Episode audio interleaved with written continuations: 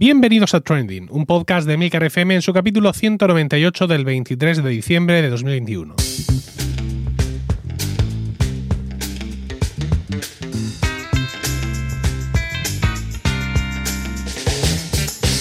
Trending es un podcast sobre lo que pasa, sobre lo que ocurre, sobre las noticias que pueblan las redes sociales, todo ello con opinión y siempre con el ánimo de compartir. Por ello somos varias voces las que realizamos este podcast, aunque Javier Soler haga de presentador. Este honor, sin embargo, recae hoy sobre mí, Emilcar. Trending es tu podcast de noticias semanal. Adelante.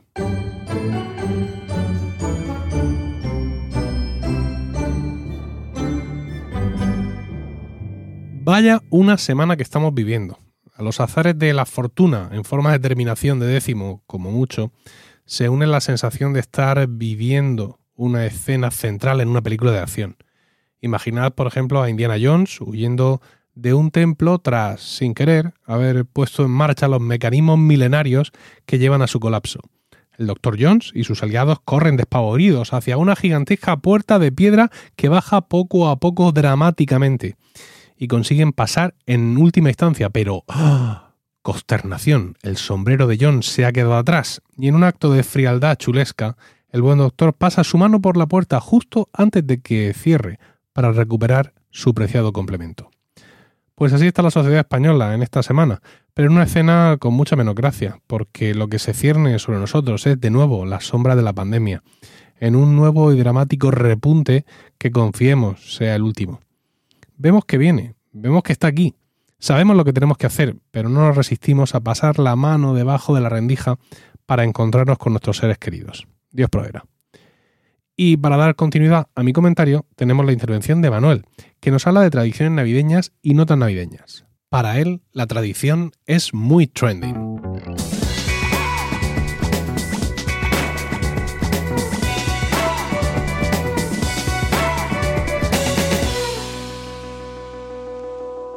Hola oyentes, hola equipo trending. Hace un par de semanas hablé del calvo de la Navidad y de la lotería.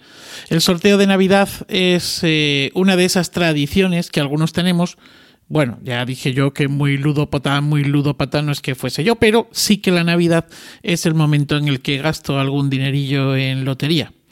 Y digo que el sorteo de la Navidad pues es una de esas tradiciones que algunos tenemos y que forman parte casi de la iconografía del comienzo de, la Navidad, como los anuncios de turrones, ¿no? El almendro, el vuelve a casa por Navidad, el momento boomer, las, las eh, muñecas de famosa, o en los últimos años pues el anuncio de Campo Frío o escuchar a Abel Caballero, a la sazón alcalde de Vigo, gritar eso de música y luz.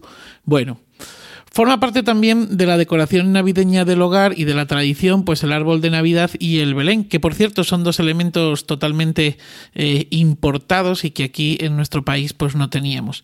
El árbol de Navidad tiene su origen en una celebración de los pueblos norteeuropeos en torno al solsticio de invierno, en el que se decoraban árboles de hoja caduca en honor a sus dioses.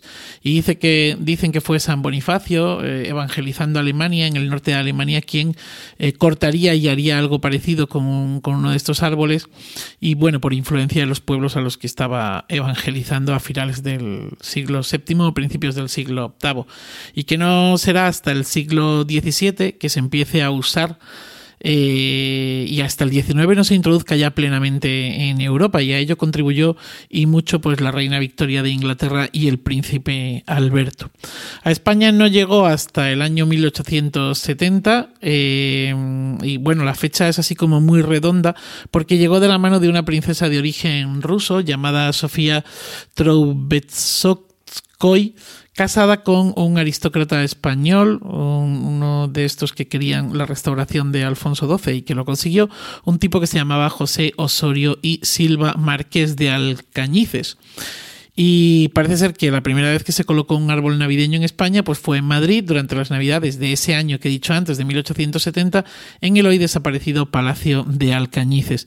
Es muy interesante escuchar a Rodrigo Cuevas, que es un... bueno, no sabría muy bien decir qué es.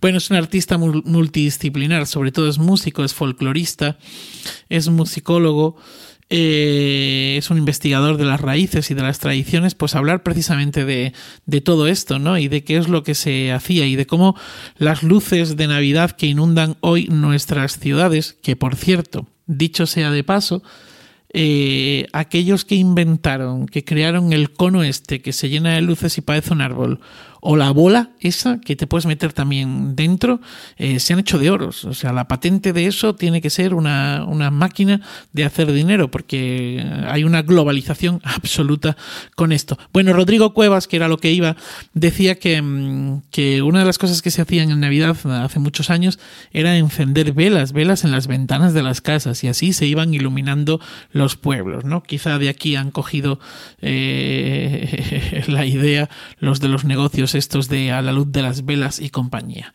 El Belén el Belén, el origen del Belén, eh, del que hablaba también antes, pues podría estar en una especie de celebración eucarística llevada a cabo por San Francisco de Asís en el siglo XIII. Él recreó una especie de cueva, de pesebre, con los animales, pero sin las personas, y junto a ella pues realizó la citada mm, celebración, ¿no? Será Italia, por tanto, la cuna de la cuna, no, la cuna del belenismo, destacando la escuela napolitana. Y fíjense cómo nos llega a España, pues nos llega a través de Carlos III, que es el monarca ilustrado que, que llegó de, de Nápoles y que como ya he dicho en alguna otra ocasión, pues, pues vino aquí y, y, bueno, pues cambió, cambió algunas cositas, aunque luego llegase su padre Carlos IV y Fernando VII y el absolutismo fuese más duro uh, de lo que era antes, aunque también el reinado de Carlos III en algunas cosas pues fue eso que llamamos despotismo ilustrado, pero no voy a ir por aquí. Somos muchos los que creyentes o no cumplimos con alguna de estas tradiciones o con las dos e incluso cumplimos con otras como la de la mm, lotería de Navidad o quedar con los amigos para cenar o la cena de empresa o yo qué sé. Quizá la Navidad sea el momento del año en que más tradiciones nos rodean o para la que más el momento del año para el que más tradiciones hemos creado. Sin embargo, de un tiempo a esta parte, pues yo llevo pensando mucho en cómo la tradición vuelve una y otra vez en la narración oral, en el arte y oficio de contar cuentos, cada vez somos más los que defendemos el cuento popular y de tradición. Creo que los más fieles oyentes de Trending ya me habrán oído hablar de ello en alguna que otra ocasión. En el podcast de esta casa, en Iberoamérica de Cuento, el podcast que hago con Nicole Castillo, Andrés Montero, quien por cierto hoy se asoma por aquí, y Pep Bruno, pues eh, cada vez son mayores los contenidos relacionados con ello. Y por cierto, no se pierdan queridos oyentes, el último capítulo en el que repasamos la Navidad en la narración oral, en el cuento tradicional y también algunas de las tradiciones navideñas.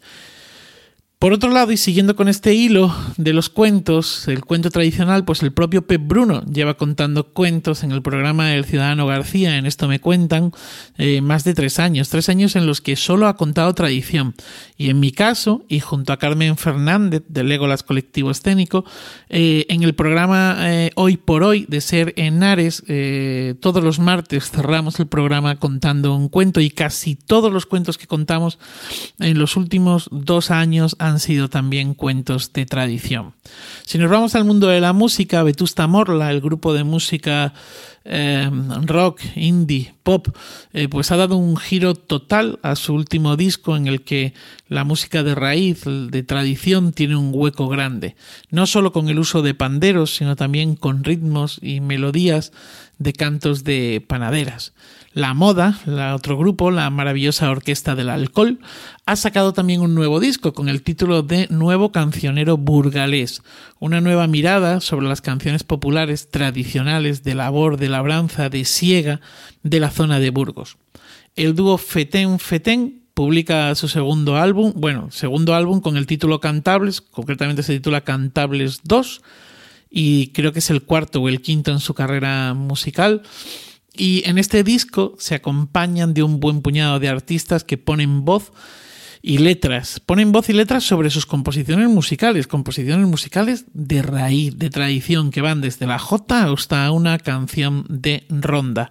O recientemente en un desafío DJ de esos que tienen lugar en el programa Hoy empieza todo de Ángel Carmona, Diego Galaz del dúo Feten Feten vence por goleada a Danny DJ eh, tirando de piezas del folclorista y musicólogo Joaquín Díaz.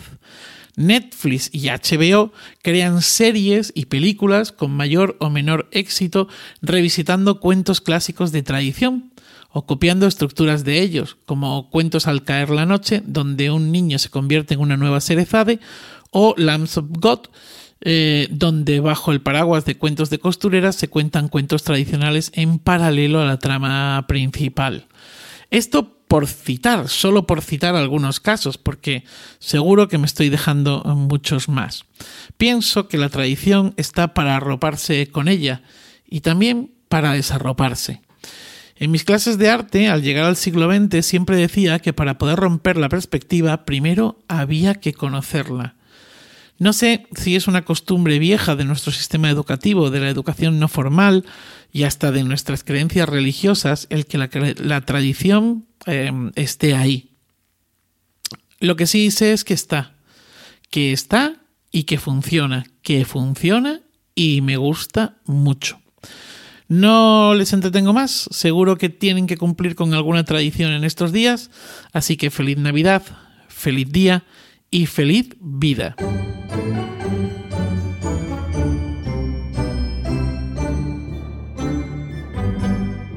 Andrés Montero, de Iberoamérica de Cuentos, se asoma a este trending para hablar de Boric y las elecciones en Chile. Desde su corazón chileno nos explica e interpreta lo ocurrido y lo que está por venir.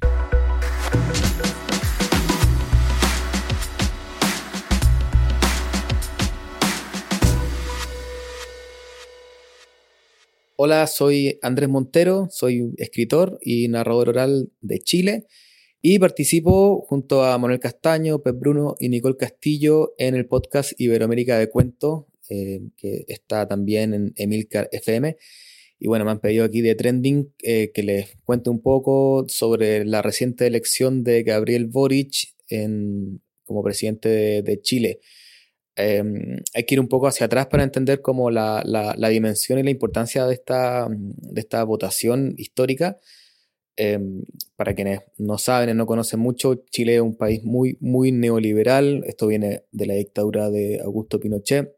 Eh, y si bien efectivamente después de la dictadura hubo una transición, hubo gobiernos de centro y de centro izquierda, el modelo finalmente no se tocó, fue muy difícil.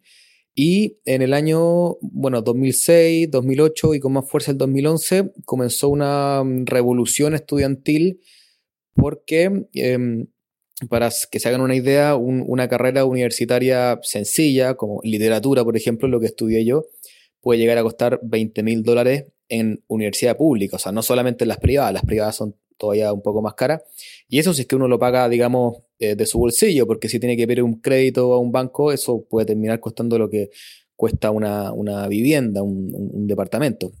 Entonces todo eso llevó al hecho de que no esté garantizada la, educación, entre otras cosas como la salud, etc.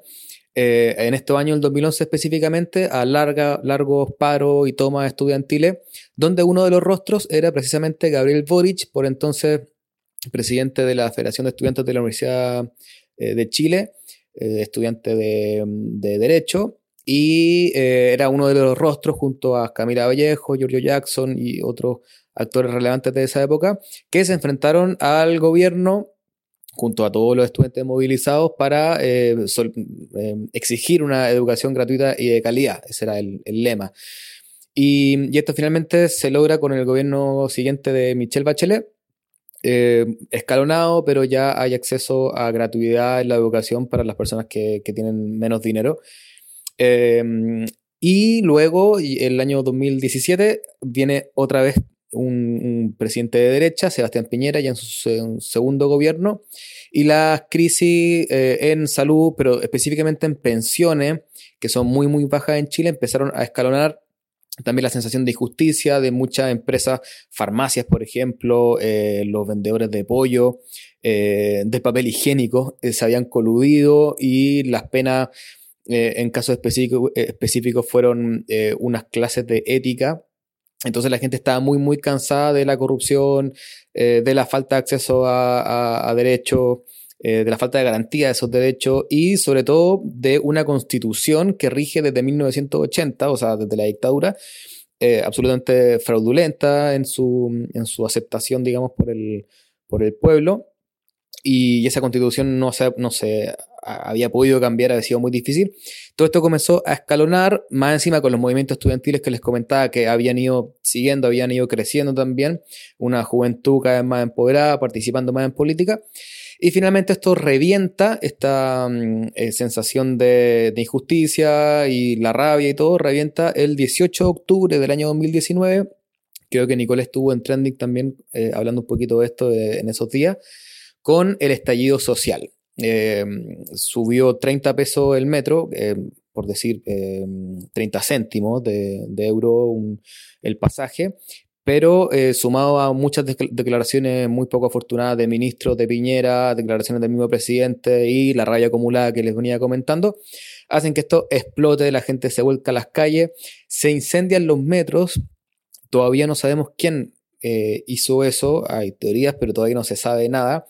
Eh, y, ese mismo día, el viernes 18 de octubre, mientras todo esto estaba pasando, el presidente Piñera estaba en el cumpleaños de su nieto comiendo pizza como, como si en el fondo esto no, no fuera nada.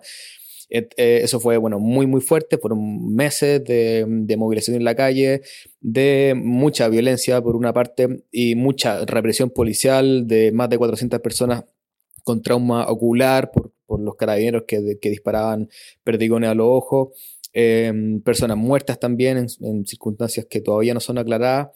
Eh, sin duda se pasó a llevar en muchos casos, eh, se pasaron allá los, derechos humanos, eh, hubo cuatro informes internacionales de deberes de derechos humanos diciendo que esto estaba pasando en Chile y con un gobierno que, escuchaba muy poco, que no, era capaz de pedir perdón. todo esto se, digamos, se tranquilizó un poco de forma obligada porque venía escalonando muy fuerte el día 15 de noviembre, cuando ya fue justo un día en que estaba ya toda la violencia desatada en todas partes, la guerra en las calles, estaba muy, muy complicado y entonces eh, los políticos de distintos sectores, parlamentarios, de partidos políticos, de ministros, etcétera, decidieron juntarse eh, de noche, muy tarde, ese 15 de noviembre, a tratar de buscar alguna salida política a esto y ahí se hizo presión para que se anunciara un, eh, un plebiscito para ver si el pueblo chileno quería cambiar la constitución, que digamos era como lo que era central en el problema eh, de todo lo que estaba pasando, la constitución de Pinochet que no se podía cambiar y que nos tenía como un, país muy neoliberal que no garantizaba derechos sociales.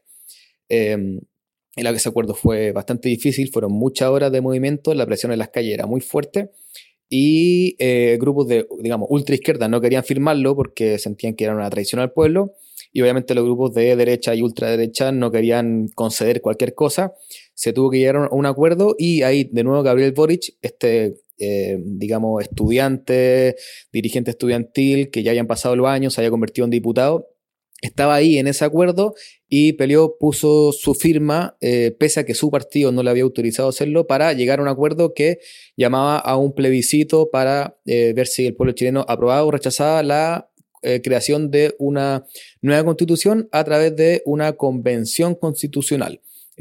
con representantes elegidos democráticamente para que redactaran la, la, nueva Carta Magna.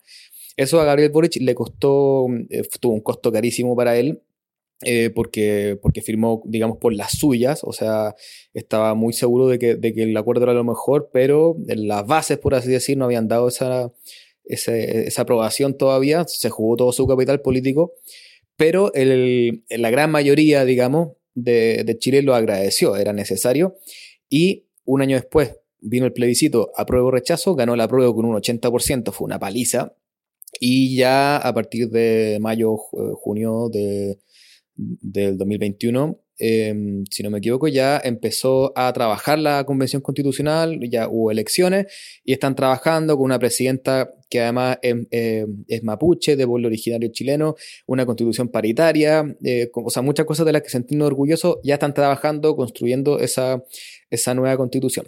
Sin embargo, esta nueva constitución va a estar lista en algunos meses más, eh, un año en total, y es el presidente de la República el que tiene que llamar a ese plebiscito de salida, donde vamos a aprobar o rechazar el nuevo texto fundamental. Eh, y, quien llama a eso, bueno, es el presidente de la República, entonces lo que se jugaba en esta elección, Piñera termina su mandato, era mucho. por Gabriel Boric nadie daba un peso, digamos, nadie se le había ocurrido que pudiera ser presidente, tiene solamente 35 años, eh, que es la edad mínima para ser presidente en Chile, o sea que estaba muy justo. Y el gran candidato era Daniel Jaude, que es del Partido Comunista, un alcalde en la comuna Recoleta que, ha hecho farmacias populares, y librerías populares, que tiene gran aceptación. Em, y era el gran candidato de la izquierda y el gran candidato de la derecha era Joaquín Lavín, un, político que ya había sido candidato varias veces, estuvo cerca de ser presidente en una elección en el 2000 contra Ricardo Lago, que no ganó, pero ha estado siempre ahí, ha sido alcalde de, las comunas más ricas de Chile. Y entonces estos dos personajes eran los que seguramente ya están en una supuesta segunda vuelta. Finalmente eh, se suma Gabriel Boric a una primaria contra eh, Daniel Jadwe, él por el Frente Amplio, que a veces, bueno, se asocia, por hacerlo simple, como con el Podemos aquí en España, em, y eh, Daniel Jadwe, que sería el comunista, pero como pacto. O sea, que el que ganara, eh, el otro partido, digamos, la otra parte del pacto, lo apoyaba. Eh, Jadwe era totalmente el favorito, eh, pero pasan los debates y finalmente Boric gana sorprendentemente em, con algo así alrededor del 60% y se convierte en el candidato. Entonces, esta candidatura que era meramente testimonial al principio empieza a tomar peso. Em, bueno, pasan muchas cosas de la derecha, etcétera, distintos candidatos, también hay primaria, y finalmente llega la primera vuelta con siete candidatos, con Boric ya favorito para ganar la, no la, primera vuelta y ser presidente, pero sí, digamos, pasar a la segunda vuelta, un escenario totalmente em, eh, impensado hace unos meses, pero el que gana la primera vuelta es José Antonio Gas, que es un candidato, eh, vendría a ser como el Vox eh, en España, bueno, de, ultraderecha, con, con muchos comentarios homófobos, racistas, un candidato que quería construir una zanja en el norte, o sea, una zanja, para que no hubiera migración. o sea, muy, muy alejado de lo que venía siendo el movimiento social, al menos. Y no es el candidato de centro derecha, Sebastián Sichel, el que gana, sino que es José Antonio Cas y pasa en primer lugar con un 27% y más atrás pasa Boric con un, si no recuerdo mal, un 25%. Eh, en la historia de Chile siempre el candidato que ganaba en la primera vuelta ganaba luego la segunda. Por lo tanto, eh, la posibilidad de que José Antonio Cas de extrema derecha, fuera el presidente y que eh, no, no, ayudara a la convención, incluso uno podría pensar que ni siquiera que iba a poner problemas para llamar al plebiscito de salida. O sea que todo el trabajo que se venía haciendo en la constitución se veía en, la convención, perdón, se veía totalmente mm, eh, arriesgado por tener un presidente de esta, de característica. La movilización, la campaña fue inmensa, mucha gente eh, que está más a la izquierda de Boric y que no había votado porque lo consideran, por ejemplo, un traidor por haber firmado este acuerdo del 15 de noviembre que les contaba el año 2019 en el estallido social, fue de todas maneras a votar, se movilizó mucha gente, eh, la derecha se sumó a CAS, eh, incluso la centro derecha, eh, que, se supone que, no es, que no es extrema, bueno, se sumó a CAS, el país totalmente polarizado, y estuvimos todos los chilenos y chilenas con el corazón en la boca durante toda la campaña, sin saber qué iba a pasar. Las encuestas daban que Boric una leve ventaja, pero las encuestas se han equivocado mucho en Chile. Y así llegamos a el domingo 19 de diciembre, recién pasado, eh, donde eh, Gabriel Boric eh, no solamente gana con un 55,87% de los votos, sino que además se convierte en el presidente más votado en cantidad de votos de la historia de Chile, en el presidente más joven de Chile, por supuesto, y a nivel global en la participación, desde que el voto en Chile es voluntario, que eso hace algunos años, la participación más alta con un padrón de alrededor del 55%, cuando generalmente ha estado entre el 40 y eh, en el plebiscito de la prueba rechazo por la constitución fue muy alto, fue 50% y ahora fue 55. O sea, ese fue el nivel de, participación eh, que en realidad es bastante alto para las expectativas que había. Y entonces desde eh, ahora Gabriel Boric ya es el presidente electo. El 11 o 12 de marzo asume en el traspaso de mando que, va a entregar el presidente Piñera a, Boric. Y tiene muchos desafíos, por supuesto. Tiene que... Eh, va a tener que saber controlar a, las personas que están más a la izquierda que él, Em, porque tuvo que tener un discurso mucho más moderado en la segunda vuelta para no asustar, qué sé yo, desde la inversión, pero también para captar al, votante de centro que se había quedado sin, candidato. Entonces se moderó mucho su discurso y además con unas elecciones parlamentarias que dejaron eh, muy en 50 y 50 prácticamente, tanto en la Cámara de Diputados como en la Cámara Alta de Senadores. 50 y 50 entre izquierda y derecha, entonces tampoco sabe, ya sabemos que no va a ser el gobierno transformador totalmente que uno hubiera esperado, sino que las fichas están un poco más puestas en lo que puede hacer la Convención Constitucional, en, esa carta magna que presentan al pueblo. Y eh, vemos en Gabriel Boric, eh, bueno, la esperanza de un presidente joven, una nueva forma de hacer las cosas, eh, pero también de un apoyo a la Convención Constitucional, que es realmente, en mi opinión al menos, lo, lo más importante ahora. Así que esas son, eh, ese es un resumen un poco del último, del último tiempo en Chile. En general la gente está muy esperanzada. Bueno, como dato eh, interesante o, para nosotros que nos movemos ahí, bueno, en Iberoamérica de Cuento, en Cultura, es un presidente que, le gusta mucho la poesía, que lee, que, que es muy culto, que es muy sencillo, bueno, que es joven, que es cercano. Entonces hay mucha esperanza mm, en, tener un presidente que, pueda tener un gabinete también eh, diverso, con presencia de regiones, con paridad de género, y que se sigan avanzando las transformaciones eh, sociales, quizá mucho más escalonado de lo que se pensaba, mucho más gradual, pero de todas maneras como la senda correcta. Em, bueno, este es el, resumen de, lo que ha, ocurrido en Chile en el, último, en el último tiempo y le agradezco a Trending esta posibilidad de, compartirles.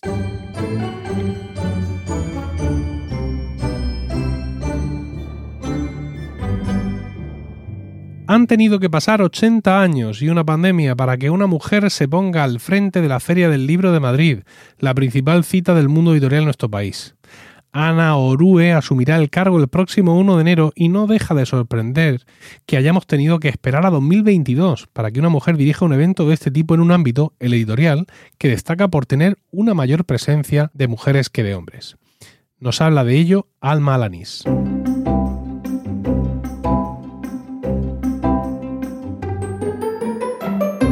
Hola a toda la audiencia trending. Reconozco que esta semana me ha costado elegir tema para mi intervención. Entre la cercanía de la fiesta navideña y el empeoramiento de la pandemia, prácticamente no había ningún otro tema destacado. Bueno, al menos de los que suelen interesarme para comentar aquí en Trending. De hecho, estoy, preparando mi intervención casi más tarde que nunca, a última hora de la tarde del miércoles, cuando se acaba de anunciar que volverá a ser obligatoria el uso de mascarillas en el exterior y bueno, Twitter es un hervidero. Al mirar los trending topics que había hace un momento, parece que las tendencias relacionadas con la lotería de Navidad pues lo fueron hace como que una semana, porque apenas queda rastro del gordo, del número premiado y de los lugares afortunados.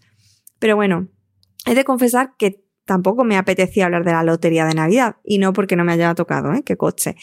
Mm, lo que sí tenía claro es que a pesar de toda esta semana con noticias sobre la COVID, me niego a hablar de la pandemia, porque creo que ya estamos demasiado saturados y porque volver a rondar el tema no creo que nos venga bien pues a nadie, ni a mí por volver a pensar en él, ni a ti por escucharme.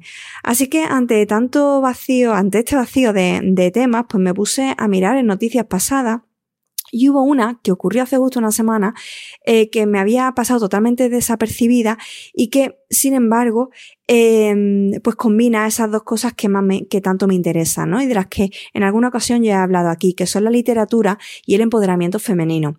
El pasado 15 de diciembre, la periodista Ana Orue fue nombrada directora de la Feria del Libro de Madrid, un cargo que asumirá a partir del 1 de enero de 2022.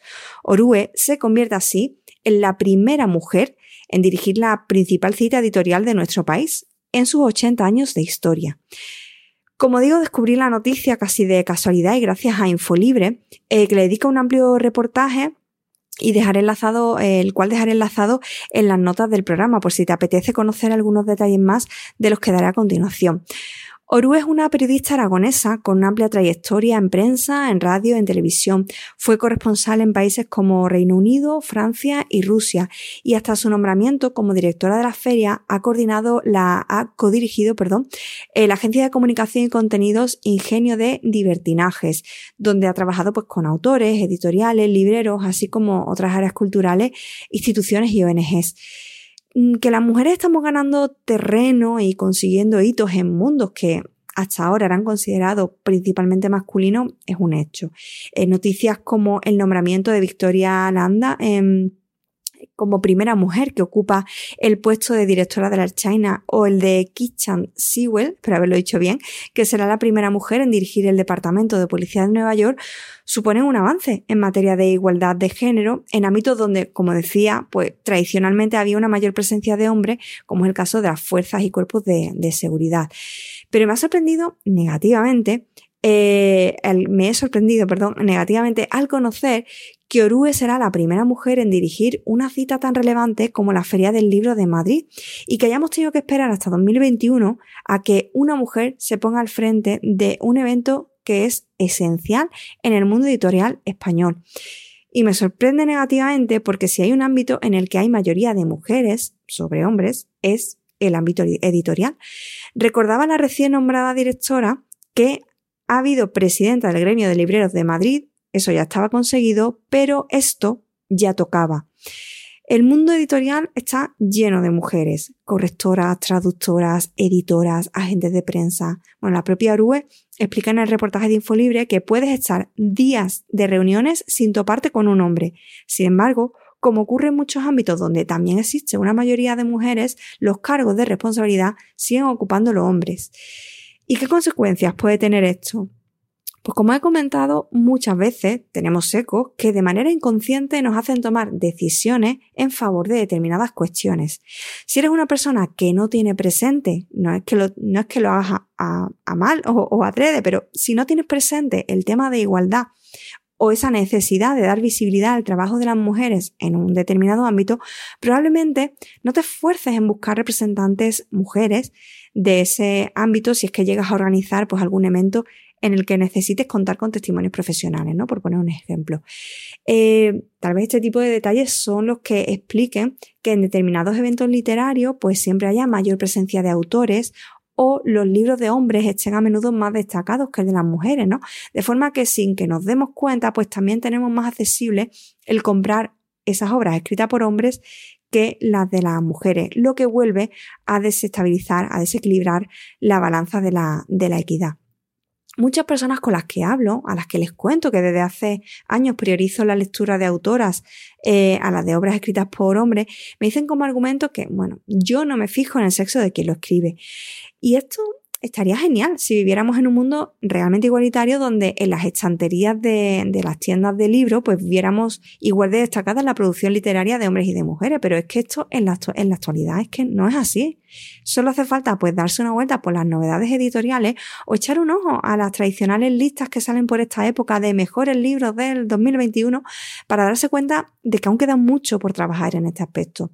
Y eso que las mujeres somos mucho más lectoras que los hombres, como confirma el barómetro de hábitos de lectura y compra de libros, cuyos datos del 2020 dejaré enlazados en las notas.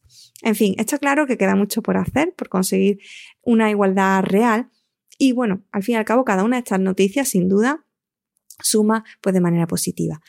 Y ahora, antes de dar paso al resto de, de las intervenciones, pues me gustaría aprovechar eh, para desear a quien esté escuchando este podcast que pase una feliz Navidad, ya que esta será mi última intervención en Trending hasta después de las fiestas. Así que te deseo de corazón que a pesar de las circunstancias, pues puedas encontrar ratos de alegría y de cariño y que tengas una feliz entrada en el año 2022. Ahora sí, paso el relevo al resto de mis compis para que continúen el programa.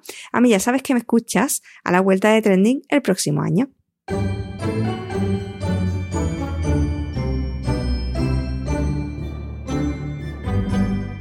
Y con esto hemos llegado al final.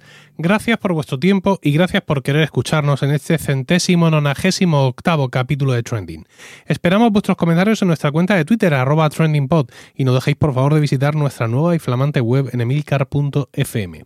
Un saludo, feliz Navidad y hasta la semana que viene.